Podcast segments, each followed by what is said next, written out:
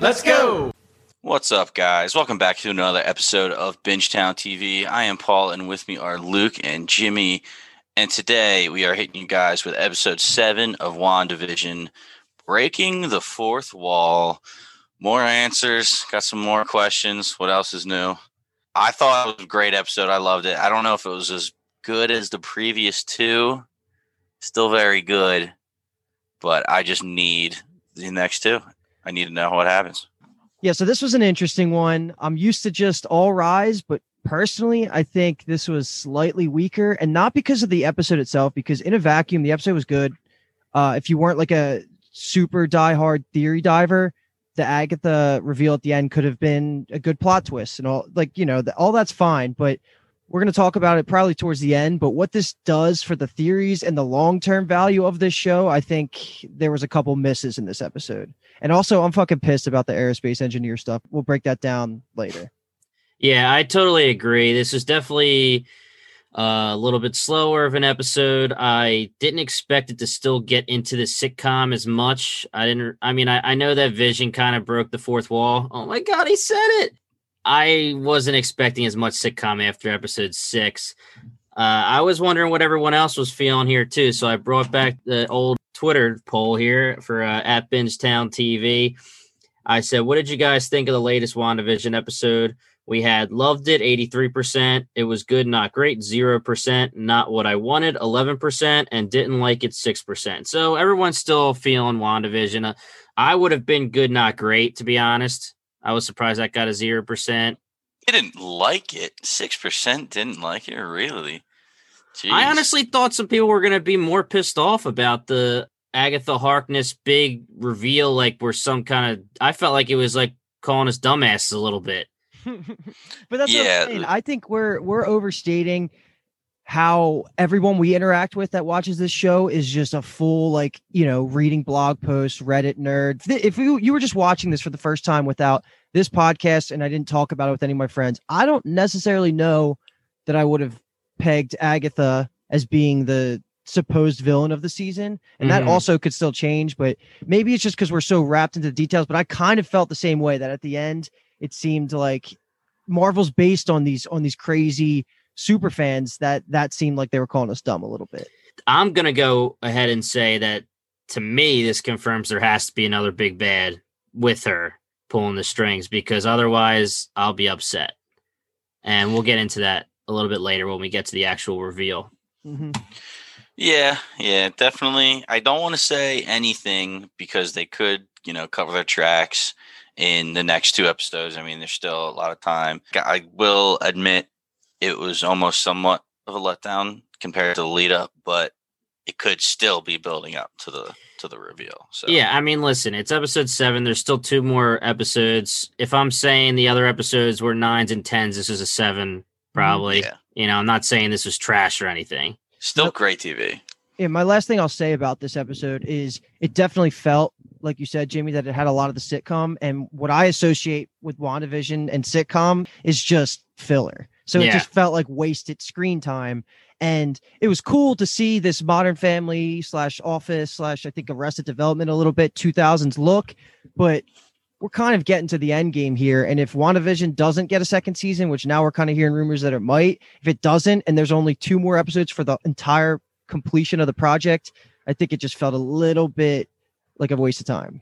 Yeah. One last thing. I mean, Jesus, I thought we were like confirmed that there was going to be more than 30 minutes for this episode. That was another reason why I was pissed off. Someone said, again, another quote unquote confirmation that next episode is supposed to be 47 minutes of actual WandaVision content with the credits. Hopefully that's actually true. Mm-hmm. That would be nice. That would be a fresh change of pace. Um, we already said it a few times, but this episode we are going to kind of not skim, but we're going to speed through the sitcom scenes just because we want to get down to the nitty gritty about what's coming up. It just opens up right away with Wanda in bed, and she looks like she's hungover. She's just like really upset with everything. She's looking real depressed, and that's basically every time we see her, that's that's the message we're getting for this entire episode. She's she's talking about what happened the night before. It's like, oh, it happens to everybody. And she's talking right to the camera too. So yeah. she's breaking the fourth wall right away, like hitting us with that the office, you know, style, modern family style. Any uh, special said, segments for this uh, for this first scene? Uh, coming up in a sec. okay, okay. Um, but yeah, she was talking about, you know, like everybody expands the walls of their universe they created every once in a while. Like sometimes it just happens. And Tommy and Billy come running in. They sang their games freaking out. And the only cool thing, the really cool thing we get from the scene is Wiccan saying, I don't feel so good. My head feels weird and it's really noisy. Little Penny the Magician's vibes right there. Yeah. And you would think that Wanda would be like, "Oh, let me help you out here." She's pretty much like, "Get the hell out of here, bro." yeah, she's like not having it at all. We do see it was kind of cool the the little cutaway of the twins playing video games, and then this is the first time we see the glitch. It's mm-hmm. glitching, different controllers. It's going retro back to joystick, and then eventually they just get Uno cards. Back in the back in the day. Yeah, I like to. I like to think they were playing Super Smash Brothers Melee when it switched to GameCube this whole episode is just marked by a ton of I've been what I called them in my notes is just reality breaks. And yeah. it's just a symbolism for Wanda losing more and more control. And that's just what we're seeing here. This is where she's saying, she's looking at the camera and saying, you know what? I'm just going to take a whole day to myself, like a personal staycation. Like that'll show me, that'll really teach me a lesson from expanding the universe. And this is where she gets the comforter, rips it off, and Paul's sexiest scene. Cue the music.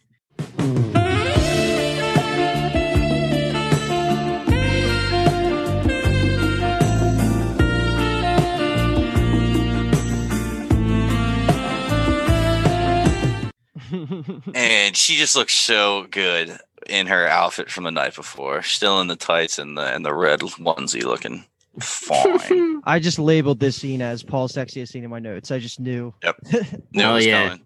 All right. So she walks down the steps and she gets milk and cereal and the twins are looking at her like she's they're really concerned and and the milk is glitching again it's doing this reality breaks it's going to like old school um it goes to a carton with a missing child's marker on it i don't know if that was just change in the carton because they're famous for having missing missing child posters, or if that was just a hit to, you know, there's a bunch of kids just missing, caught up in this reality right now. Yeah, and foreshadowing, Billy and Tommy are going to be missing soon. And uh, the the cereal she's eating is sugar snap cereal, mm. little Thanos snap action. Oh my god! I totally saw that it was sugar snap. I just didn't even think about the Thanos yeah. snap. That's genius. I thought it was funny how she kind of sniffs the milk before biting it. Yeah. She, she saw a glitch in back and forth. She just wanted to make sure it was still good. she does one of the classic sitcom looks at the camera and she's like, I have no idea what is going on. I can't explain it. You know, case of the Mondays, like you were saying. It was so weird. I, it, this episode feels like we got the most exposure of her personality over any medium that she's been in across all of the Marvel movies. So it's just so weird her talking so much.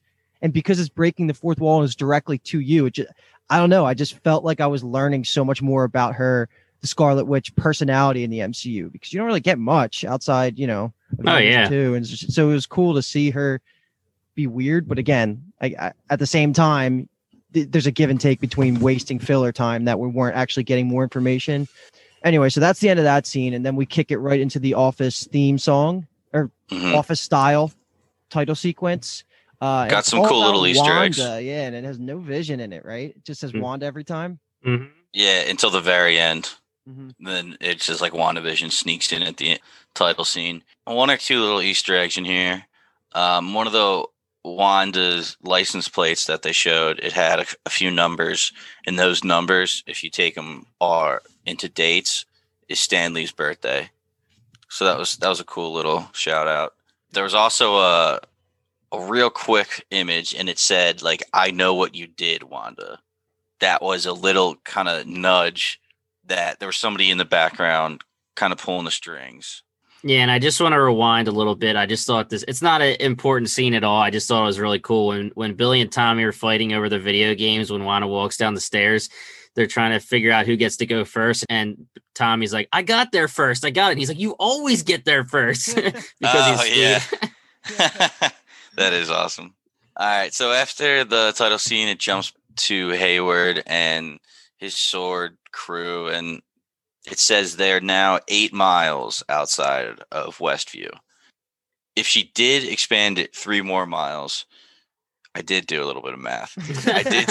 I did take the area, and basically she expands it by a third of what was already there. So yeah. that's a lot. If she yep. even just those three miles in every direction. Yeah, like I was expecting it to just pass vision and then stop, and then she's just like, "Nah, we're keep going, keep going, keep going." No, that's a really good point. I didn't think about that. So right now, the fact that if she overextends too much, it's eventually going to start affecting her ability to control the reality in there, which I guess could be the reason that stuff's starting to break. Mm-hmm. Is, that, yeah. is that what you're getting at, right? Yeah, yeah, one of the possibilities. Yeah, and not, I mean, I'm, we already know now that people around the edge and not towards where she is are not are pretty much standing st- still or stuck in glitches. The bigger that gets, the more people that are going to be affected like that, and that's kind of what Zach was saying in the podcast. If that if that's another allu- uh, alluding to the commercial where they're just they could just be wasting away, just standing still. And then we also get another quick thing here from Hayward. He says we find out that there's dead air, so they're not playing WandaVision anymore. They can't watch and they can't look into Westview. And then also quickly he says, you know, time to move out with their plan, which I don't think we see anything of yet, right? That's going to no. be a next episode thing. So that's what yeah. we get out of Tyler because he's looking like a little bitch. Um, and this also, like you guys already said this, and you guys already confirmed it in your heads, and this confirmed it 100% for me too that she definitely uh, upped the defense on the hex yeah. when you guys said she did in the other episode. Yeah. Mm-hmm. Just comparing the aerospace scene, aerospace yeah. engineer scene to the beekeeper alone is just enough to know that she she way changed everything. So yeah, yeah. And he said we launched today. Do you think that launch was a literal launch, or like they're gonna try taking like some type of spacecraft into this hex? Or do you think like our plan is like just we're hit and go? Well, it's crazy because the suit the closer it gets to the actual sitcom version of our world, the easier it'll be for them to enter, right? Like they were saying, mm. well, I guess not to enter, but to not be detected by her, I guess. So they could like, you know, this is not 80s technology was the drone that shot mm-hmm. the missile. Now we're in the, the 90s, 2000s, I guess 2000s now with the Modern Family and The Office, so that they can start having even more technologically advanced things go into the hex. But I don't know if launch meant like we're all just going to attack it once now, or if it's an actual literal launch he, he did say make sure the team has everything they need. So I'm sure they're they have some type of plan. I think it's It'll too cool soon to, to really theorize about that, just because yeah. you know now I'm, I'm, pissed at Marvel for making me overlook into things. So I'm not even gonna that launch. So we get Vision waking up. Um, he's still on the grass, and he had a up. long night, dude. He's been sleeping this whole time. yeah, and there's just a circus all around him and he, when he stands up, he kind of feels his shoulder that was like ripping off from when he was trying to get through. So that was kind of cool. He's just looking around. He sees clowns everywhere, and this one guy walks up. He says, "You're the new clown. You're late. Like you're supposed to perform with the escape artist. Go to practice." This guy is the douche sergeant looking motherfucker from when Darcy first got to the hex. he got change to this bodybuilder guy. Well, now he's a douche circus guy. Right. Yeah, yeah. It, he had that uh, sergeant special haircut. Now it's like the slicked back greaser look. Yeah. Um. Yeah, and he gets what's coming to him eventually. It's, it's that probably could have almost been Paul's sexiest scene. He looks pretty good. No, not, not him. Absolutely not. So Vision sees Darcy, and she is the escape artist that he's going to be working with. Whatever they have a quick conversation where Vision's trying to break through, saying, "Hey, do you remember me?" Like that was actually a really funny dialogue. He's like, "We yeah. had a moment. We had a moment. We locked eyes. yeah. There was an unspoken understanding between us." She's yeah. like, "What are you talking about?" So she thinks he's he's hitting on her. Blah blah blah. I'm gonna flow this right to the next Vision scene because it's you know the vision darcy scene picks up like right where this leaves off he chases after after she thinks he's being weird and then when he catches up and they start talking again before he wakes her up with his vision powers like the mind stone powers she actually agrees to go out with him which i thought was kind of funny. Yeah, yeah. I did not she, see Darcy having that in her, but yeah, that's what I was gonna say. She said, "Fine, I'll go on a date with you, but I'm ordering the lobster." But anyway, he wakes her up, and then she has the quick realization she knows what's going on. And then the next thing that happens with them is they just basically escape into the RV, and that strongman chases them. They're gonna go on their way to Wanda, and Vision's gonna get some answers from Darcy. Yeah, it's funny that she ended up being the escape artist because she was handcuffed to the vehicle when the when the hex took over but it would have been pretty damn cool if she was a waitress oh yeah that would have been amazing Yeah, yeah. I was waiting for her outfit to look like the waitress outfit, but nah, it didn't hit. Mm-hmm. I didn't put together that she was handcuffed though. That's genius. Yeah. That makes yeah. so much sense. Mm-hmm. Like when Vision zapped her out, she says, you know, I always wanted to be a part of this mm-hmm. secretly, mm-hmm. but man, that sucked. Yeah. Um, and real quick, the two questions that Vision asked Darcy when they get in the truck right away is, Are my kids safe? And who is the imposter Pietro? So he wants to know. And it was funny because Darcy was like, you know, I'm here. Like, you have questions, I'll answer it. We just need to get out of here. First two questions. I have no idea. I can't help you. Sorry. it's weird um, that now all of a sudden we they both, meaning Wanda and Vision, are just straight up now assuming Pietro is an imposter just because he said the dead vision thing to Wanda and she and she smashed him into the hay, the bales of hay. Now he's an imposter, I guess. And to Vision, I guess he didn't like him the whole time. I don't know. Yeah, I didn't eh. like the implications of what happens with Pietro going forward from this episode. And that's what I was kind of hinting at in the beginning of the episode. Like he didn't do anything dumb this episode. They didn't even he wasn't even in it for more than anything past the post credits, but the implications of it it's also affecting the chances of him being the actual Fox version. Yeah. So there's a lot to talk about for him at the the last scene with the Agatha reveal, but this other scene at Wanda's house actually does reference Pietro again. And this is when the kids are asking um, Wanda about First Vision, who she just plays off as saying, you know, if he doesn't want to be here, there's nothing I can do. I don't know where he is, blah blah. And then they they talk about Uncle Pietro, and then she freaks out for a second, saying never to trust that imposter just going like zero mm-hmm. to 100. And yeah, I didn't really expect that to be her reaction. I thought it would be way more similar to earlier season when she wakes up the next day and co- things are kind of reset. Yeah. It seems like that's off the table and she's just full on aware. Okay, let me back up. She was for the most part in that he was her brother. She was questioning it because of his looks and and she was testing him a little bit. But I just don't understand because he made that joke, quote unquote, which he broke the fourth wall again. I said it. Oh my god, he mm-hmm. broke the fourth mm-hmm. wall with Wanda last episode, plenty before she flipped shit on him. So why was it now after that last joke where she where she blasts him that she just like hate him? He's a, he's an imposter. Yeah, I don't know, and I don't know uh what he was doing this whole episode. I guess just waiting around Agatha. Yeah, yeah. Because if if if he broke the fourth wall and was saying like i know what you're doing and he was and we already went over this from the last episode. I know what you're doing you know it's not as bad as you think whatever. Then him saying vision is dead you can't kill him twice should she should know that he knows that. Mm-hmm. so it's just it's just yeah. i don't know. So yeah they're still trying to figure out what's going on. Vision basically is like what happened before the hex even started and what happened last night so then uh, we were back at Wanda talking, and she was saying, you know, I'm starting to think it's all meaningless. Like I don't have any answers. I know I'm supposed to because I'm your mom, but I don't. And like, feel free to draw your own conclusions, but I think that's where it's heading. Like everything is meaningless. Mm-hmm. So she's just completely lost it.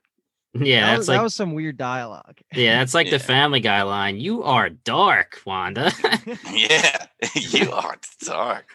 Uh, and of course, like Agnes comes in right at this moment. There's a knock on the door when Wanda sits down on the couch. And I got to say, Agatha's actress right here, Kathryn Hahn, is her like bread and butter. Talking to the camera and this like sitcom scene, she is so funny. She kills it every single time. Right when she walks in, uh, she's like, you know, good thing I got there when I did. She was one split end away from like cutting her bangs and just her the way she looks at the camera, her mannerisms, her delivery just kills it. I actually did bite a kid once. That was yeah, so yeah. fucking funny. Yeah, I mean, she's so good that I'm glad that she's getting this Agatha Harkness reveal. That doesn't mean in general I like the reveal 100%, but I think that she is so good that I'm glad that she's getting all this screen time. Yeah. And Agatha's saying, all right, your mom needs some, you know, alone time. Why don't I take the boys? I'll look after them for the night. And Wanda says, like, Agnes, you're a lifesaver. She said that in like almost every episode now, mm-hmm. like all the way back. So, yeah. So it's there's something weird there, and obviously, now that we know the end, maybe it's just because Agatha's been in more control than we thought this whole time. We'll we'll see. And then she says something too about looking for a mole on her back, and uh, that's coming up later. That's why I wanted to yeah just bring that up now. And right when they leave, the glitch starts freaking out. It's changing everything, chasing the chair, the TV, the fire, and this is when Wanda looks at the camera and goes, "You know, I'm fine. I'm fine. I'm hmm. fine. I'm fine. I'm fine. fine." Like a million times. She's obviously not fine. And that's when we're waiting for Bob Saget to say she wasn't for ten minutes. Kids, she wasn't fine. Next scene we get is Woo and Monica. There. Whoa, whoa, whoa, whoa, whoa, whoa! Did we miss the stork? Or uh, is oh, that? I, I just I just didn't bring it up. That's our freaking yeah. boy, and you're not gonna bring I'm him sorry. up. I was. I was gonna bring him up the first time I saw it. I was like, dude, our, our boy's freaking out over here. Our boy the stork is back for a little bit.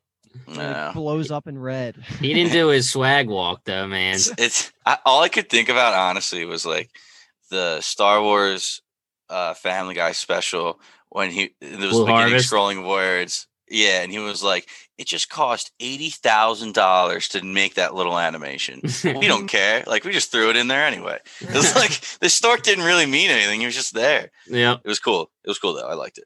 And the TV station that she's that the kids are watching, and I guess she's watching later, is WNDA. That's the news, like Wanda, WNDA. Oh. Mm, nice. yeah all Wanda, all things Wanda wants to hear. All right, so now we go to Woo and Monica, and they're in the car still driving to her engineer hookup. She, Woo opens up the email from Darcy, and it's Hayward's plan, codename Cataract, which is funny because Cataract Vision. Mm. Hayward was trying to bring Vision back online this entire time. He, so we pretty wanted, much nailed that. Right. Yeah, he wanted his vibranium back, basically. And he couldn't find a way to bring him back online until Wanda all of a sudden, hey, it works when Wanda's here. So he's happy, but he's pissed that his vision's gone. And cue disappointment. They pull up to this engineer, supposed engineer, and her crew, and all it is is Major Goodner. That's what we get. So Major Goodner. Let me just say, like, I don't know what decision went, was in the writing room when they decided to hype up this no name aerospace engineer multiple episodes in advance and give isolated th- lines of dialogue to Monica. So obviously every fan was like hanging on to these kind of words. I just don't understand what the point of setting all that up to have, in my opinion, the dumbest scene of the entire show so far with just trying to ram this radiation space car right through the hex. I just hated everything about this scene. And I hope that's a universal hatred because fuck, man, like no, there's no way we're getting uh, Mr. Fantastic or Doctor Doom. It's probably going to be boiled down to something like, I don't know. I, I I'm just pissed. Yeah. Well, part of me was thinking that that wasn't the actual aerospace engineer reveal because she said, "Look what we brought," not like "Look what we made" or "Look what I made," and she's not named like as a doctor. I mean, I guess she could be a doctor and a major if you know. If you you know that if it was Mister Fantastic being the reveal, then it would they wouldn't have had these issues getting it through the hex. He would have figured that shit out. I don't know, man. I really, I'm hoping that there is some kind of other reveal, and that was just a red herring, and she's just like the army person who brought it. And we're still gonna meet the aerospace engineer like later when maybe they meet with him to say like why didn't it work or something. Because she says on the phone, "I'm meeting with my guy." Now that could obviously be, yo, that's my guy. Yeah, but yeah. it could mean it's a, a male, which she wasn't a male, Major Goodner. So well, I mean, there was actually a little mix up with the Spanish translation where that line of dialogue where it was like I know a guy actually made it sound feminine. Said like I know a girl or like I have a, a friend that's a girl. So maybe they did mix it up, or, mm. or that was just like completely what's the word I'm looking for? Completely coincidental.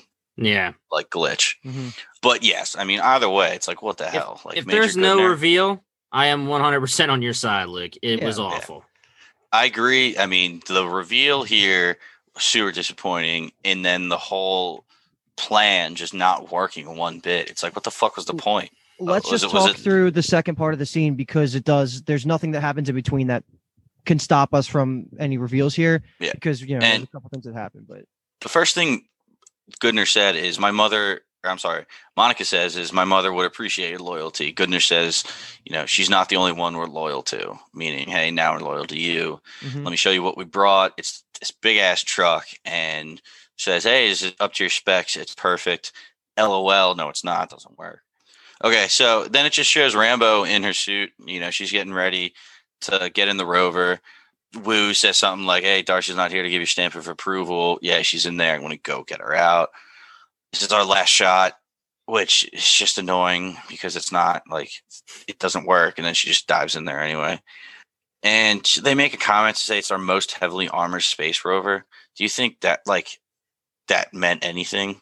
No, like, I think this is all just build up bullshit is my issue. Like I just don't think this scene mattered and it was just to set up this failure and hype up her transition into becoming Spectrum. I think it's going to be Spectrum, right? It's not well. Be... Ever, I mean, in the comics, she's mostly Spectrum, but I think it's going to be Photon after her mom. I think in the shows, it's going to be Photon. But either way, it's the same person. We I know yeah. we interchangeably use them. Zach was calling him Spectrum. We were calling him Photon earlier, but you know, it's just this, this super big hype up and Monica's ready to take the car right through the hex. She's putting the gas on, flooring it, and then we have Jimmy Woo's line to the aerospace engineer saying, "Is this going to work?" And then she says she's going to sail through unharmed. Obviously, it doesn't work at all, and it's just like a hard stop when she gets there. And the red hex just starts trying to rewrite the structure of the vehicle. And she's seeing this happen to the front of um, the car, which is to me even crazier that when she gets out and escapes it, she goes, okay, yeah, I can just do it. Like, why? Because you were in there twice? Like, sure. Or is it just bad writing? Because I kind of think it's that's why I hate this scene so much. I just think it was so subpar compared to the writing of the rest of the series. Yeah, you're right. It's a pretty much a plot device just to give her a reason to try to go through herself for the third time so that she can turn into Spectrum slash Photon. Yeah. Mm-hmm. The reveal of her powers. Yeah. And I will say that scene was pretty cool.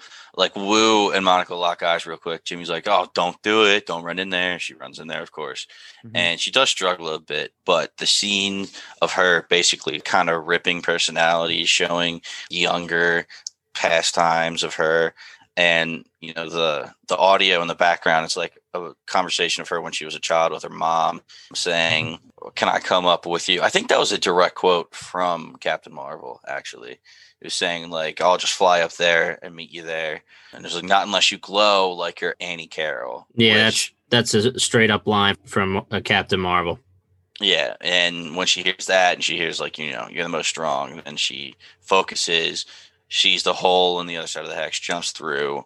Her eyes are glowing, and her vision is completely changed. She sees the magnetic fields on the power lines and just electricity running through. And I don't know exactly what it is, but it looked wild.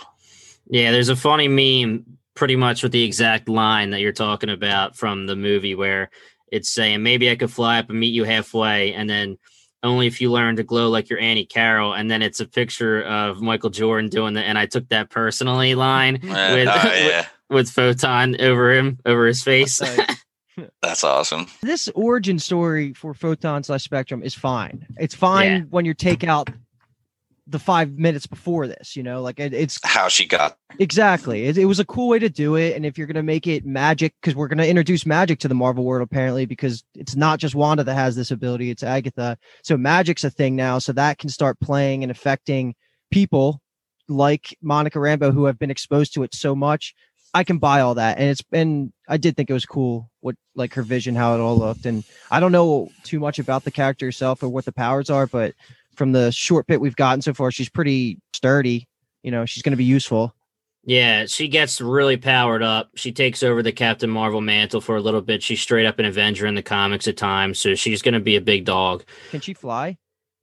I believe so. I believe she can. I'm not 100% sure on that, but she basically like manipulates energy. She's made of energy. What you're seeing, what she was seeing, like you're saying with the magnetic fields, it's the energy coming from the power lines that she's seeing, and she can manipulate that when she learns how to.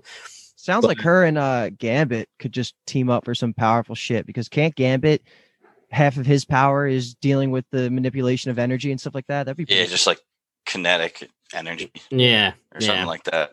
Yeah, and, and it's badass too. I mean, her eyes glowing, whew, reminded me of Thor. Um, at the end, she does rip off like her outer spacesuit, and this reveals kind of what I was talking about last episode, where it looks like the uniform from when she was first shown in the comics. It looks like that photon uniform with yeah, the, the black over the shoulders and the white all over the chest. You called that 100%. And the one thing I wanted to ask you guys now after this reveal is are we going to take the X gene thing off the table, do you think? Well, I thought she's not an X Men anyway, right? Like she she's not. No, no, she's not. But uh, I'm just saying that it made it seem like she needed to go through three times to make her become Spectrum slash Photon, or it's activating whatever. I think I'm more comfortable with her not being a technically an X Men because she's not. And I don't, I feel like that's a, such a key part of her origin. I wouldn't really want her to just be one of the thousands of people that get turned on yeah. from Wanda freaking out at the end of the series. So I'm, I'm happy that we got a little bit more of an origin story for her that is, you know, non mutant related. Okay. Did you want her to be part of that? No, I'm just saying that I just feel like if that becomes a thing that it opens the X gene or activates the X gene, that she would have to be considered a mutant, right? Mm-hmm. Yeah. So I, I, I don't still on the table. Yeah, I guess. yeah, right. I mean, I'm, I don't know if it takes it off the table or if it's still on the table. I, I kind of took it as it's off the table now, just because it seemed like what they were saying, her going back and forth so many times and her being strong enough to deal with it, made her a superhero. Yeah, yeah, yeah. I'm with. But you. I guess we'll find out. All right, we got two more scenes that are going to bridge us back to where we are chronologically in the episode, and this this is the fourth wall reality break when Wanda's in her house talking to the cameraman again, talking to the camera, and the cameraman talks back, which we find out is Agatha, but it was a guy's voice, mm-hmm. right? It was it was a deeper voice. Looking back, it did sound like one of those voice changers to make it sound deeper. The people, second time I watched it, people online like Reddit were saying that if if you change the octave to make it deeper, it's literally her voice, just yeah, deeper. I would hope that they sound, did that. Yeah, really cool. Uh, like what triggered that is she says, I have no idea what's happening, why it's all falling apart, and why I can't fix it. And they say, Don't you think this is maybe what you deserve? She's like, Bitch, what? You're not supposed to talk. and that leads us to the commercial of the episode, which is kind of a depression commercial for Nexus. First words feeling depressed. Ask your doctor about Nexus to anchor you back to your reality or the reality of your choice. Hmm, interesting.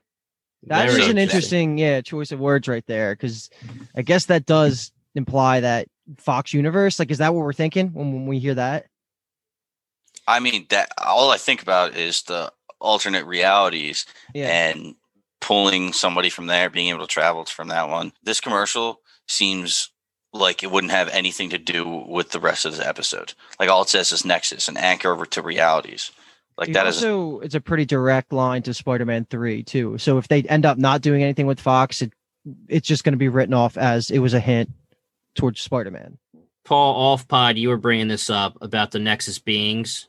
Mm-hmm. I think this is more so going to be about Multiverse of Madness and Spider Man 3 mm-hmm. and the fact that Scarlet Witch in the comics is considered a Nexus being the Nexus beings are people like Wanda that have the power to pretty much alter reality. That's kind of weird though because they consider Vision a Nexus being as well. I, I at least that's what I read when I did some research. But there's also the nexus of all realities, and that's something that has to do with Doctor Strange. If you watch the Loki trailer, did you see this when you guys were doing research? The Loki trailer. Uh, when it comes to the Nexus beings, there's a group called the Time Variance Authority, and they look over or monitor Nexus beings. And when uh, Loki is is in jail or imprisoned in the trailer for Lo- the Loki TV show, he's wearing a prison jumpsuit that says TVA, Time Variance Authority. So he's probably going to be one that's monitored by them because we already know that that Loki is a different Loki and he's jumping time and multiverses or whatever from Avengers. It's one of the ones that's not really hinting to Scarlet Witch. Like this isn't Wanda's commercial. We already know that the broadcast is out, and it's funny that we even get a commercial because, like, we know there's dead air. So that's I want to get back to that when we talk about the Agatha Harkness reveal. Mm-hmm. But we have Dead Air. It's not a Wanda commercial. It's another commercial. I don't know if it's a, if it's supposed to be an Agatha made commercial or what, but it's basically talking about Nexus beings and the Nexus of all reality. So yeah. you say that probably didn't even air if there's no broadcast. Exactly. You were the only ones that saw that. So well, that that's a reason why I'm going to say it's strange that we got the Agatha All Along song because there's no TV show. But yeah, but that was fucking tight. Yeah, it was that's awesome. it was tight, but you can show me another way if you want. Hmm. yeah, that song slapped though. How's yeah, they actually released it to the like I guess Spotify or something to the public. That's hilarious. yeah, and the name of the song it was cool in the credits. Kat Hahn was singing in that as well, but it said it was and then underscore underscore underscore underscore all along. It didn't say Agatha just for you know spoilers. Oh, so that was oh, nice. pretty cool. That's cool. That was cool that they went that far. But yeah, the end of the commercial is Nexus because the world doesn't revolve around you, or does it? Or does it? Next scene we get is Agnes with the twins, and she sits down. She brings them this food. She says, "Penny for your thoughts." Wiccan's going on to say, "I like it here. It's because it's quiet." Agatha was saying, "Oh, it's because Sir Scratchy is such a good listener." They reference Sir Scratchy so much. Like that, that's a, a hint lot. to Agatha's kid in the comics. Yeah, Nicholas yeah, Scratch. Last, Wiccan was saying to Agatha, "I like it here. It's because it's quiet. You're quiet, Agnes, on the inside." So he hears all these voices, but not when he's in Agatha's home. I mean, right. at this part, it might as well have been the Agatha song to me. I yeah. was done. I was done right there. I was like, okay, that's the route mm-hmm. we're going. That's fine. I'm okay with that. Yeah. That's but that's what you're getting at, right, Jimmy? It just felt too obvious after that. Yeah. Once we get to the final, all through the Agatha all along song, I want to get into it because I do okay. think, like you said, I mean, I do think it's a little in our face, but we'll get into it. So the twins are saying, "Do you think mom is going to be okay?" Like, "Oh, sure, you don't have to worry about her. She can do anything." And then it cuts to Agnes talking to the camera, saying, "Ralph says I sugarcoat things, but you try telling someone their mother's cuckoo, cuckoo, for Cocoa Puffs." Who's Ralph? Is that the is that the missing husband that we assumed from episode one?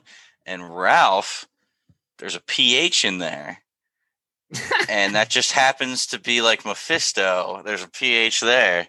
I mean, of all the names in the world. Yeah, there you I go. Mean, dude, I'm all in on like I know we we're all in on Mephisto every single week, but like I think it needs to happen now for me to walk away and say like I loved WandaVision. Yeah. Because yeah. it can't mm. just be Agatha. Like No. I mean it can and then it wouldn't be good, but yeah, exactly. All right. So we're going to jump right to Vision and Darcy in the car. Vision's asking her all these questions. So Wanda killed me. Yes. You asked her to do it. Did it work? It did until the bad guy rewound time to kill you again. I mean, hearing all this is just like would be the most wild thing in the world. And they get hit with a red light. Vision talks about, you know, Wanda's creating these diversions just to mess with me. Then the construction crew comes out. It's basically dumb sitcom to make sure they don't get back. Yeah, so I just want to ask both of you guys at what point and how quick were you so pissed off where you're like, Vision has super speed. We already saw it in one of the episodes. Why is he not just going by himself or grabbing Darcy and using super speed to get to the house and not take this damn car? I uh, thought she was being nice to sticking around with Darcy, but now that you mention it, why didn't he just grab Darcy? I got pissed at that the second they got into the RV. I yeah. thought just grab her and fly. What are we doing? I was thinking that too, and then I was like, all right, whatever. They need to give some time to, for them to talk. And then the thing shows up, and I'm like, if he doesn't go phase out of this thing and go flying in two seconds, I am gonna freak out. And luckily, it was probably five seconds, not two seconds, but he did it. This is where Darcy says, I've been watching WandaVision for the past week, blah, blah, blah. But just to get at the point where she's been watching the broadcast. She knows that Wanda truly loves Vision. And this is just fucking with Vision. Like Vision doesn't know his past. He's basically being showed the whole first three Avengers movies in like five minutes. And he's just having to just absorb and deal with this and reflect on why Wanda's being the way she is. And now he's got to make a plan of action. And honestly, I have no idea what Vision's going to do, but I hope he is as strong as he should be and goes and fucks shit up. The other part that must be hard as shit. I mean, obviously he knows he's a computer, AI, whatever. But hearing all the stuff about how he was created and things, and the fact that he's like, So am I dead or what's the deal? And she's like, Well, actually, I was hoping that Wanda could just flick a switch and turn you back on. It talk about one of those like whatever internal crises where you're like, Am I alive? Am I a real thing or am I just a machine here? Some of his questions were great. He says, so my original code dates back to Jarvis, but my form was built for Ultron's like vision of global genocide. So what does that make me now? And that's exactly what you're saying. Darcy was like, you know, sorry, I don't know. I'm a STEM lady, science, technology, engineering, mm-hmm. mathematics. Thought she just flipped a switch, but no idea. And she she also makes a point. But what I don't get is why you can't leave the hex either. The other thing I wanted to ask you guys with theories here is why doesn't Wanda want him to show up back at the house now after she just saved him? it's, it's pretty weird that you know she's saying to the kids if he doesn't want to come back he doesn't have to come back. She's stopping him from coming back. Vision knows she's stopping him from coming back. I don't understand why that would be. I i, I don't have any theories to be honest. I was just going to say it's probably just a conversation she doesn't want to have. Like she, she knows she's going to have to explain everything to vision and basically say why she did everything, and she just probably doesn't want to do that right now. We've been getting these vibes for the past couple episodes, right? It's been since Pietro shows up. That is the last episode where Vision was quote unquote like blissfully unaware and happy. Yeah. So ever since then, the whole Hollywood episode, I mean Halloween episode, he was just not around. So I think that's just what it is. It's just a lot of her just not willing to face what he has to say. Right. Okay. That's fine. That makes sense to me. All right. So we get back to Monica, and she's running straight into Wanda's house.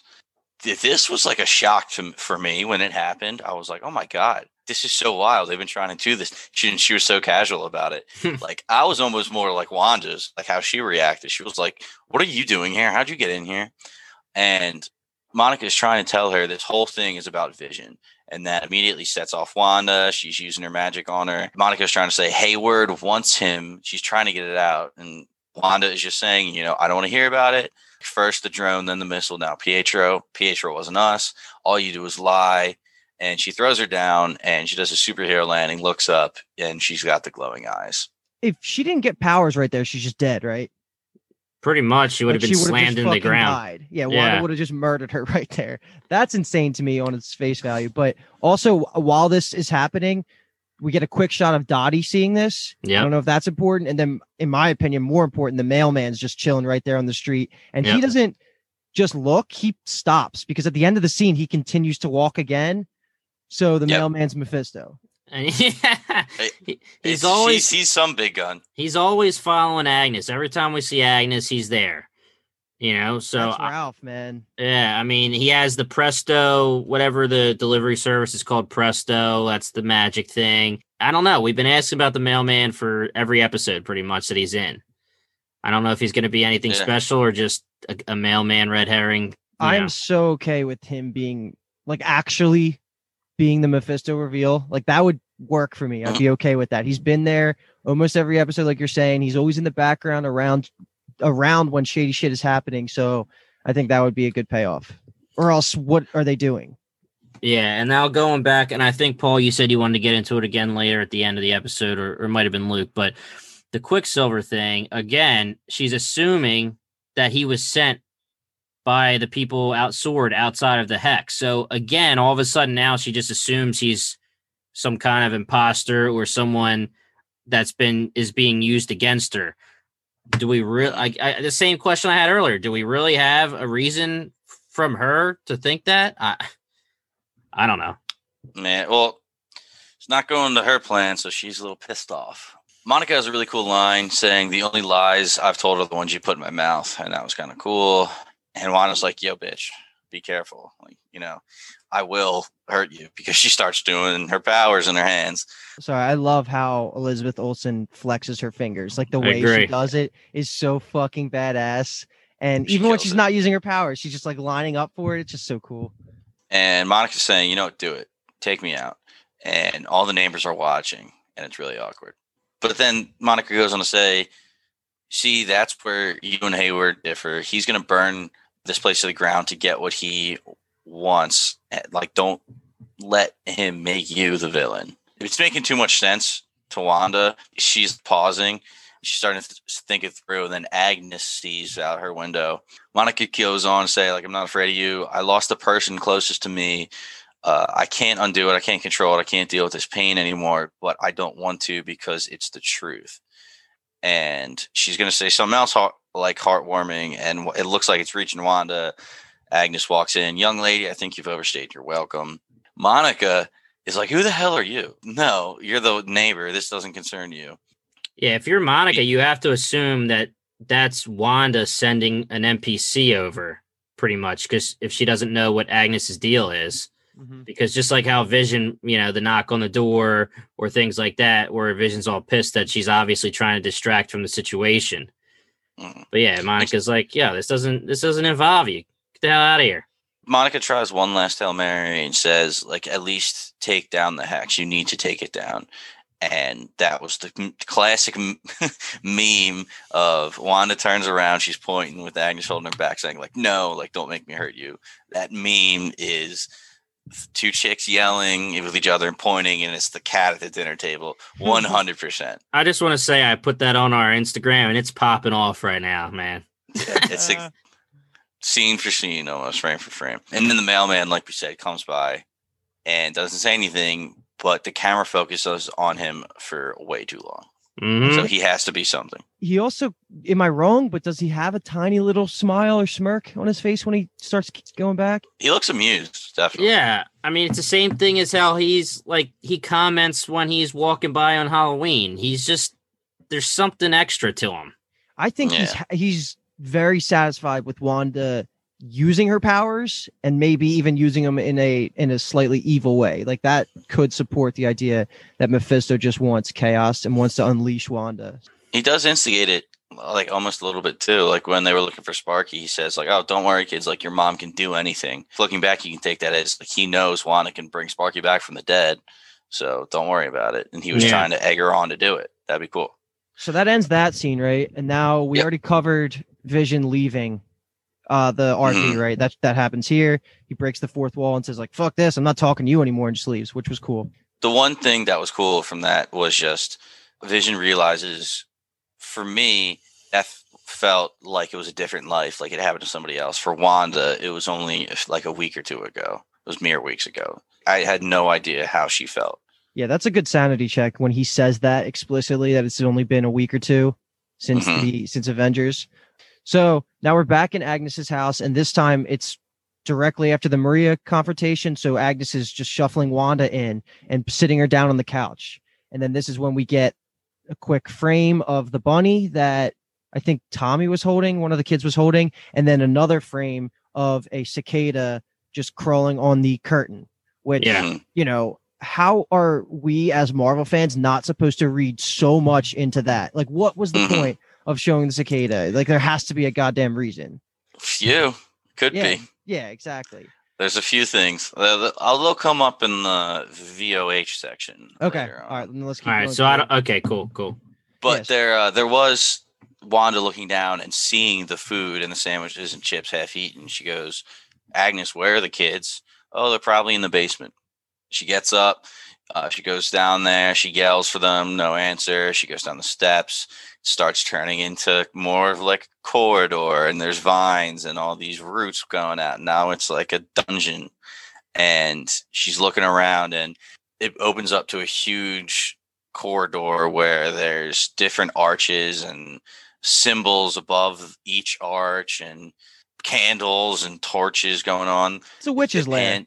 Yeah. Yeah. It pans to the book that was it, it, looked like two infinity signs, like an hourglass or keys glowing. Like, what the hell is that? Like, they just love making us freak out for a week. Then all of a sudden we hear, well, well, well. You didn't think you were the only magical girl in town, did you? Name's Agatha Harkness. Great to finally meet you, dear. And her purple hue, her magic, it looks like goes straight to Wanda's eyes and takes over. Basically, looks like it just is controlling your mind. And how the turntables have tied. she was, she was, you know, mixing, changing people left and right back in the day. Now she's under control. Okay, so first I want to say maybe it's just because it's newer and we've only seen it one time, but I think the purple kicks the shit out of the red in terms of CGI. Yeah. It's so cool, and it just I don't know. I just like the aesthetic of it a lot more. Yeah, the purple's mm. cool as shit. On the poster, uh, well, that shows Agatha like that old timing with the TVs, the old school TVs. There is a slight purple hue coming off of her outline, and it's been there this whole time, and we just didn't know it. Nice. I didn't think anything Love of it. The symbolism, foreshadowing, and then I did have another question here because I think it could have been Culture Crave or comicbook.com. Someone it, it, stumbled across my Twitter feed today, and who knows if this is real at all, but it was a screen for screen shot of the book in the basement against a missing book in one of the libraries in the Doctor Strange scene in his movie. So, mm-hmm. you know, that right there already ups the ante, and it makes sense because Doctor Strange is the next movie. Whatever she's doing and whatever rituals, if it is related to Doctor Strange at all, it's powerful magic. Mm-hmm. You know, so that all yeah. lines up. I think it's yeah. important to note that it's orange and she's purple when it comes to the the magic coming off the book. That's true. I was thinking about that. that's another hint that it could be somebody else involved. And in the restrict, uh, like the advanced restricted section in Wong's library, what were those books? It, like the shelves in the shape of? They were hexagons. Mm, they were okay. metal hexagons. Mm. But we didn't even talk about Agatha All Along song. That's when we get hit with this. And thank God it gave us a few scenes to explain. Um, it showed her at the town show controlling some magic. It showed her controlling Herb, the, the neighbor. Showed her controlling Pietro, and then it showed her acting in, in the car with Vision. Um, and killing and, Sparky. Yes. And at the very end. Bitch. And, and I killed Sparky too. It also showed her in the director chair. But killing Sparky, like, why'd she even have to say that? Did they? She just wants us to hate her more. Are they That's really? The reason. Do they need to punch us in the face with that fact that they want her to be a villain because in the comics she's not really a villain? I mean, I, I think so. Just making it clear. Oh, I didn't even think about that. How it could kind of takes redemption off the table for her, killing the dog. Yeah, because in the comics she's a mentor. There is villainous things about her, but she's mainly a mentor to, to Scarlet Witch, and again, like you said, Luke, it takes redemption pretty much off the table in a way where everything that we could have seen from Agatha all along, you're saying it could be turned around by Agatha at a later date, being like, listen, I had to manipulate things for this reason or that reason. But the uh, Sparky thing basically is just like, listen, I was screwing with you the whole time and I did it because you deserve it. And I killed Sparky. I'm bad. I'm evil. Sorry. One thing I forgot to say when she comes into the basement dungeon, she is holding Scratchy the bunny. We have seen that bunny so much, and I don't know. It's just like you know the classic evil character holding the white cat or the bunny stroking it. Yeah, Doctor evil. evil. holding the the skinless or the skinless, the furless cat. uh, uh, Barney Stinson and Jaime Mother turning on the swivel chair with the with the white rabbit. Agatha Harkness in the comics has an animal that she's always with, and it's a black cat called Ebony. So something similar, I guess. So we actually get a post credit scene this episode. First one. It's so rewarding to the ones that actually sat through in the beginning and had faith. So it shows just Rambeau quickly running up to Agnes's house and she's looking in the windows and she sees the Bilco doors down to the basement. She opens them up. She sees the glowing roots with the purple. And I think the best line of the episode Snooper's going to snoop. Mm-hmm. And Quicksilver Pietro is right there and takes her out, we assume. I'm glad they showed him this episode, even if it was just right at the end, because I was like, where the hell was he? All right, Viber High, let's go. Um, where I'm going to say something crazy or something very logical, and Luke and Jimmy are going to give me a green, yellow, or red mean they're vibing with me or they think I'm high. And I just want to no say sense. for the audience that green and yellow do not make blue. Just like last time. we forgot our primary colors for a second, but I thought I was being so freaking clever, man. Hmm. but okay, first one. The beekeeper got turned into the bunny. No, and because the, the because the, the bunny was in the episode before the beekeeper showed up. The, yeah, the first one at the town show. Not even so that's, dignified so that's red. Yeah. All right, fine. The beekeeper is the fly. Uh, I was basically getting at the beekeepers being held hostage somewhere by Agatha. Well, that's that's fine. that's that's more believable than the bunny and the fly. I'll go but, blue yeah. with that one, dude. yeah, okay, yeah. Another color. That makes no sense. Um, okay, this one was way out there. This was on Reddit. So the mole that Agnes was talking about that she wanted Wanda to look at. Apparently there's a thing called the witch's teat. And it's an actual reference to like back in history to find a witch, you would like look for a marking that they thought the dead placed on them, and it was usually like a mole or something. And they were like, "Oh my god, she's a witch! That that's the witch's teat."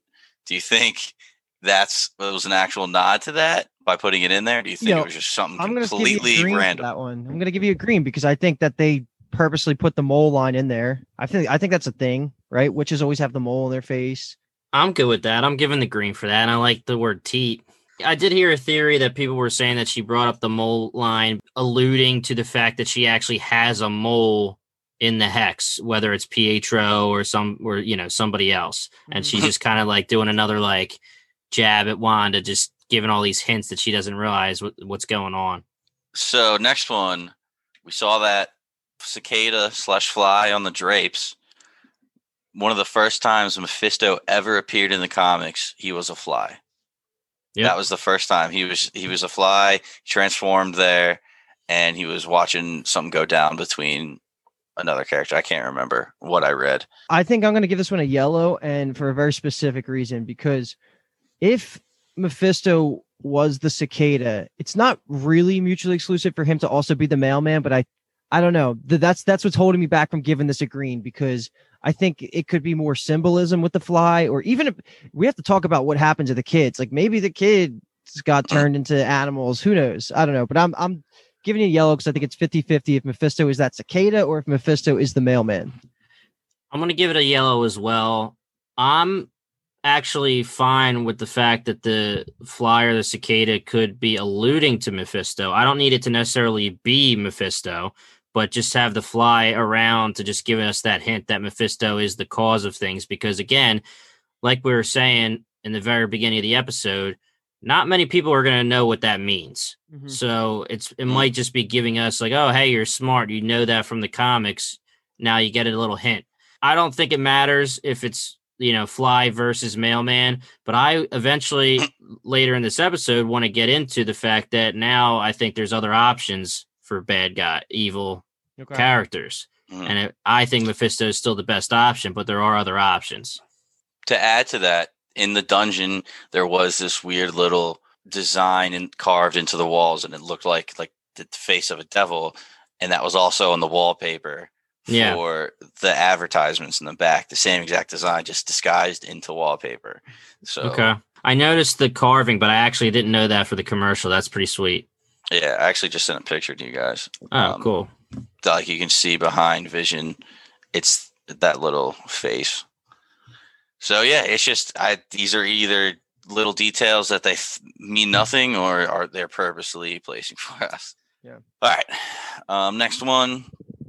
So there was another theory on Reddit that I read, and this could be a great solution to your disappointment to the engineer reveal, or it could be absolutely nothing. They were explaining it as Rambeau needed help from a friend a friend who she knows is a aerospace knowledgeable person who probably would be friends with a mother who might be friends you know with nick fury and who is friends with nick fury is the Skrulls so in captain marvel they show the whole family she was raised basically with Skrulls and she was taught for them to be their friends so maybe she reached out to a Skrull friend and everybody in that crew was just Skrulls That would be sweet. That would be really cool. I would, if there's no aerospace engineer, then I would say I need that to be green. Green for Skrull Because they did have the line saying, you know, like, we were loyal to your mom. We're loyal to you now, too. I mean, the mom helped the Skrulls when they first got to Earth, however long ago that was. So, and Jimmy Woo had the Skrulls written down on the board saying that they were a possible part of the whole Westview hex. So maybe I, I like it. So I like green too. Yeah, since we're talking about Nick Fury and Sword, I just want to bring up. Did you guys see the the the screenshot of Spider-Man 2 post-credit scene where they show Nick Fury waking up? You know, it's revealed that he wasn't Nick Fury during the movie. Yeah. When he's walking away in the Sword facility, it looks like the hex is in the background on the computer screen. No way. Yeah. Wanda's hex. Wow. Yeah, and and it's already been confirmed that Spider-Man 2 comes after WandaVision. Oh my god. Okay. So, so that would just makes way more sense than yeah. that theory did a minute ago. I mean, it's so cool. Yeah, okay. So it's cool because Nick Fury's on vacation, quote unquote. So he wouldn't be a part of this at this time. But he's in mm-hmm. Sword and we th- and Sword when he wakes up, he's in space, right? Or is it just an undisclosed area? I think he's in space. It, it looks like it's in space. Yeah. So it will wake it would make sense that he wakes up not necessarily wakes up, but he he comes out of vacation and sees, you know, on the screen that they're dealing with a hex situation right now. So I think that's pretty cool. Yep, I'm in. Green. Both of them. All right. Cool. All right. And then last one. Um, this is one that's kind of open to interpretation. You can finagle with it, the wording a little bit if you want. But do you think that Agatha's basement or do you think her house in general is outside of the influence of the hex? You know, the aspect ratio of the picture that changed um, when they went into Agatha's house, or I'm sorry, the basement specifically. And they usually did that to differentiate between what was going on outside the hex and what's going on inside the hex. Is that is Wiccan Billy? Yep. Billy. So Billy had the line saying, you know, here's quiet, you are quiet. Outside everywhere else, you know, he hears a bunch of things in his head. Um, so, do you think that the basement is either not under the influence of the hex, or do you think it's in a different dimension entirely, and like the hallway is like leading to that dimension? I think it's just easy. I'm gonna hit it with a red. I think it's just easy enough to write that Agatha just has spells around it that makes it just immune. Yeah, I agree with Luke. I'm going to go with yellow. Uh, I basically took it as the aspect ratio changes between sitcom and quote unquote MCU world.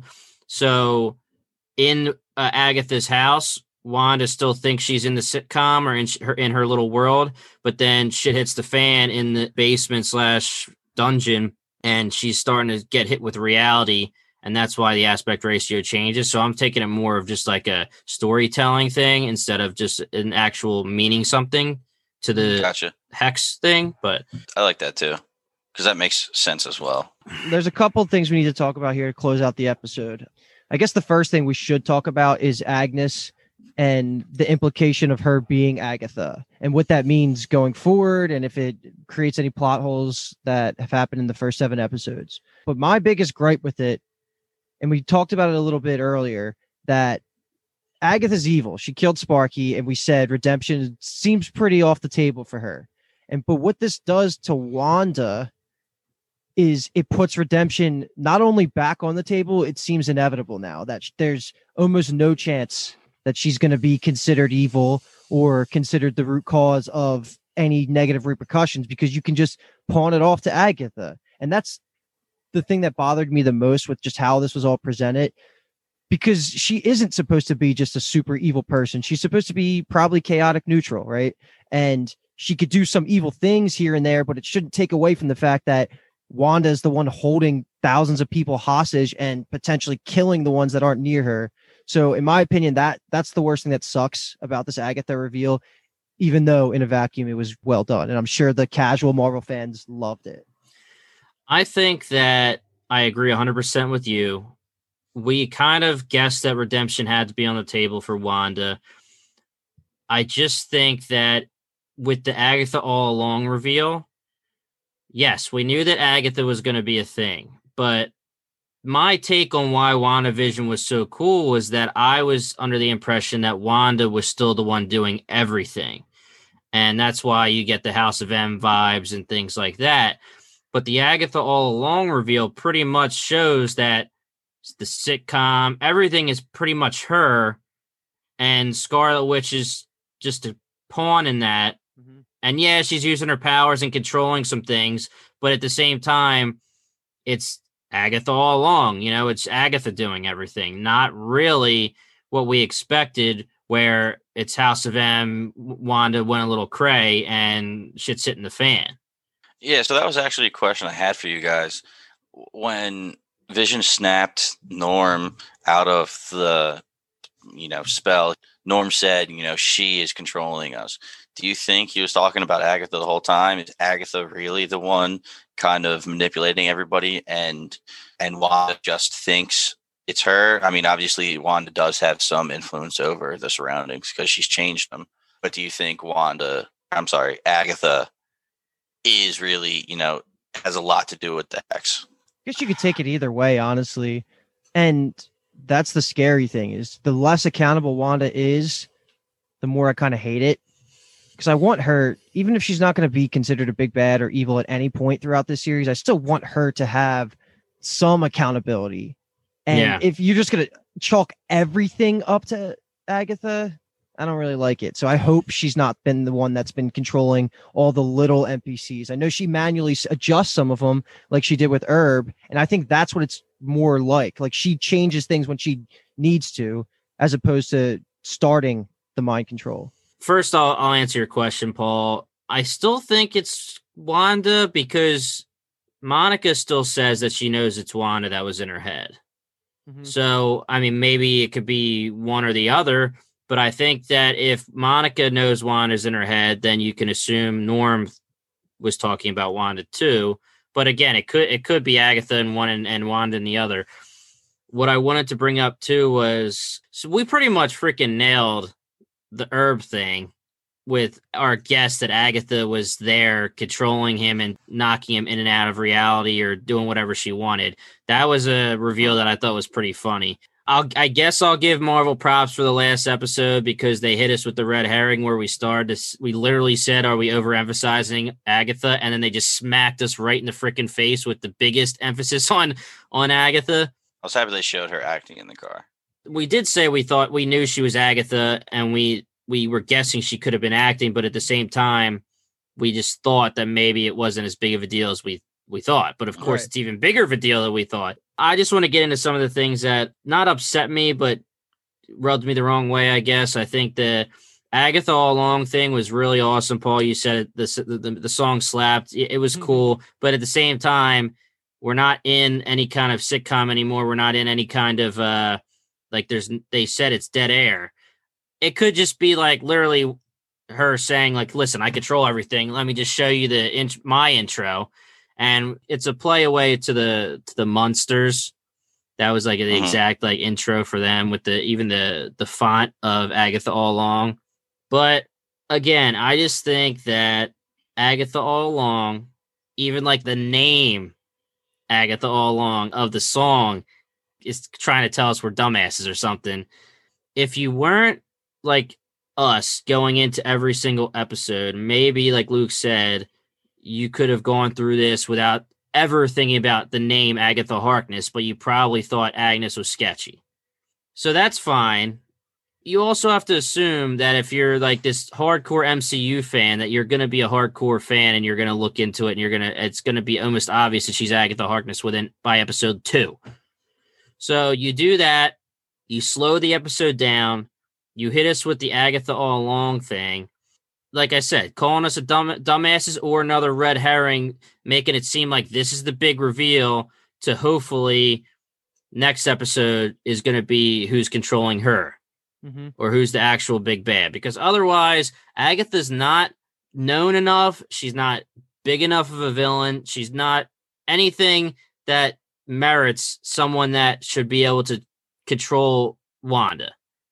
That she has no history in the MCU and no history name wise to a casual fan. Like if you bring up Mephisto, okay, people might not say might not 100% realize who Mephisto is, but at the same time, he looks like the devil and he and he could just be mm-hmm. someone cool enough to be like, all right, here's the big bad.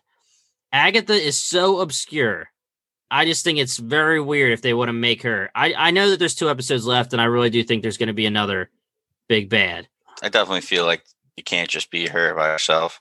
Mm-hmm. I mean, maybe she did get to Wanda while Wanda was at her mentally weakest point because she did lose everything. Maybe that gave her an advantage, but it's like you're saying, seems like a stretch that she's doing this all by herself. So let's talk about that then, Jimmy, because I know you said that there's other options besides Mephisto that could possibly pop up in these last two episodes. So who are you thinking? I think the fact that we already discussed Dormammu and Nightmare as options, they are, mm. should still be on the table in general. I still think they're way worse of options. Actually, I know you didn't like Dormammu in the movie of, and I honestly didn't care for it either. But I think Dormammu actually makes most sense MCU wise because he actually exists. If they bring it back and you know they show hey Dormammu's pissed about what happened last time with Strange, I would actually love that because that would say hey Strange didn't beat Dormammu that one time he only pissed him off. Dormammu's supposed to be one of the biggest, most powerful beings out there, and Doctor Strange beat him in his first movie. Seems a little off. I mean, it might seem like Dormammu is just like tying a bow on it way too easy because we already know it's going to tie right into Doctor Strange. I mean, it's really like a home run if you think about it, but at the same time, I still hope it's Mephisto. So my whole issue with the Dormammu being a possibility is I just think that's just sloppy planning by Marvel because they made a decision, a creative decision in Doctor Strange to not give Dormammu like a physical appearance and body, right? Yeah. Like he was just like the entity that was the the evil magic that he had to use the time stone to beat. So this is to me the equivalent of you guys have both seen um Fantastic Four 2 with you know the OG Fantastic Four with uh, Galactus was yeah. literally just a cloud. Like he wasn't an actual person. So yeah. that would be the equivalent to me of them going through that whole movie. They beat the cloud. That's Galactus, who's this epic character in the Marvel universe. And if they came back in Fantastic Four 3 and just this person just shows up as Galactus, it would just be a whole conceptual shift of who the characters presented to us as. So I don't think it's likely that they're going to give Dormammu just like a physical body just to fit the bill unless they're going to bring back the whole planet sized entity, which I don't see as a possibility. Let me ask you guys a question because I'm a little rusty on my Doctor Strange. When they show the bad guy who's not Dormammu, you know, the first bad guy, not the big bad of the of the movie, the one that was the mentor to the mm-hmm. uh what's her name? The, the ancient um, one. The ancient one, yeah.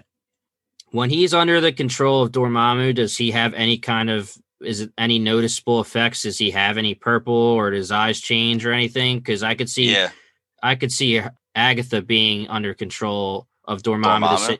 Of the same yeah the same way that the villain was in Doctor Strange. Definitely. Um, I'm sure that dude's name was Kaecilius, and he drew from the Dark World or wherever Dormammu's from, and that's how he got some of his powers. And him, Kaecilius, and all of his zealots, they did have that purple looking crust around their eyes hmm, almost. Mm, yeah, you're right and like the sigil on their forehead that was purple. I couldn't remember if it was purple, but that's you know. Now that you say it, it makes sense. I guess we'll bring up one more thing with the book. So, did you guys see the rumor that people think it's the Darkhold from Agents of Shield? I did, but I okay. I had to read up on what that was. I really, really doubt it's going to be the Darkhold from Agents of Shield because I think it was like season two or something. And no offense to Agents of Shield because I heard it did get good, but I don't see the MCU caring about anything in, in Agents of Shield they literally back in the day they're like hey we're gonna have agents of shield and it's gonna cross over with marvel and they have winter soldier show up once and then after that nothing ever again pretty much. There is a character who i am pulling out of my ass via research because i don't even know who it is named Chthon, and he's a powerful elder god in marvel comics. And he at one point dubs Scarlet Witch as his way to get back to the Earth realm, and he takes over her body at one point or something. He possesses her. He actually kind of looks like Quicksilver, so he could be Pietro. I think he has some kind of connection to the Darkhold book. I would hate if that's him because you don't know who the hell these people are. I don't think Nightmare really makes sense because he really has to do mostly with when you're being asleep, I guess, mm-hmm. or you know, under the control of some uh, some spell. She's awake. So I think the real options are Dormammu or Mephisto. I think there's a real credence to the fact that the two twins are missing and it seems like they're going to be imprisoned or something. That has a lot to do with the Mephisto stuff. I think it's a big deal that the book is orange and not purple, and orange could be Mephisto. I like the Dormammu thing that we just brought up, so I'm going to go with either of those. I mean, the last thing I guess we can really talk about is what's the deal with Pietro? Yeah, that's dealing, all I wanted to bring up.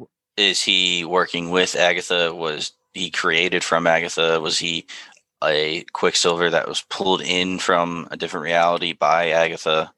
Nothing is off the table technically. Like nothing, no theories are are smashed. But I just think the likelihood of Pietro being the character pulled in from the Fox universe went down significantly, in my opinion. And I think that because Agatha is the one who was behind his summoning. So, of course, you can just lazily write that she pulled him in from a different universe. But at the same time, like, what's the point? Like, I, I just think that there's such a high chance that he is, uh, I forget his name, Jimmy. What's the original actor's name? Evan P. Oh, oh, Aaron Taylor Johnson. I just think it was they couldn't get him. Like I'm starting to lean more and more that route, and less likely that they're just going to merge the different universes. I think that the more we get past episode four, the more and more it's not likely it's going to be Fox Evan right. Peters, and the more and more it's going to it's not likely that we're going to get any kind of Fox mutant stuff in this season. I thought it was going to be one thing and it's starting to change into a totally other thing. I'm even under the impression now that Pietro could literally just be a guy from the city or the town that she used her magic to give him some memories and because Wanda's under her spell this whole time, she could just make it seem okay that oh wait, that is that Pietro? Oh, you know, he acts enough like Pietro that she believes it and that's why he doesn't look like Aaron Taylor Johnson. It could be as easy as that. I mean, I still think that there's something to talk about with the alarms going off when he showed up. I was just going to say to go on to that. I think all it was, it wasn't Pietro, it wasn't anything to do with an alternate reality. I think it was just somebody that is working with her, and she said, "Hey, you're going to be Pietro. I'm going to put you in the show. You're going to knock on the door. You're going to say, you know, hey, like, sis, can I give you a hug? And you're going to act like you're her brother. And I'm like, I'm going to put the studio audience like cheering when they open the door just to, you know, make sure that it just makes sense and the world's going to just accept it. I know. I think at this point, if that's true, which I think I agree with, because, you know, now we have to talk about is Marvel trolling to troll and it's yeah. too much. Yes, and oh, I think that's what it is. And that's eh nothing would make me more angry because yeah. yes, like I get it. You want to, you don't want to subvert expectations just to do it and stuff. And like you're you're very aware that you have all of these crazy fans that have their eyes on every single line of dialogue, every single uh, prop placement in every scene. That if it's really them just saying like everyone chill out, like we're just doing things however we want to do it, and this is just a cool Easter egg to hint at the acknowledgement of the licensing outside of the universe. I, I just don't fuck with that at all. And they're still on the table that he's Mephisto. You know, mm-hmm. so yeah. I in the mirror saw that red hand, dude, not, and it's still red. It it's still red. There's that thing behind him too that looks like a hand. I mean, it's it just seems like. I mean, again, that mirror thing could just be confirming that that dark hand thing you see could just be confirming that it was Agatha all along mm-hmm. Yeah, Agatha all along, just like the song says. But all right, I think uh, that's going to do it for us, guys. If you like what you heard, our podcast also covers season five of The Magicians, Amazon's The Boys, The Haunting of Hill House, and Bly Manor. A lot of really good stuff. If you're on the World Wide Web, give us a follow on Instagram and Twitter, and hit subscribe to wherever you get your podcast. Once again, we are Bingetown TV, and thank you so much for listening. We'll see you next week. You're listening to the Geekscape Network.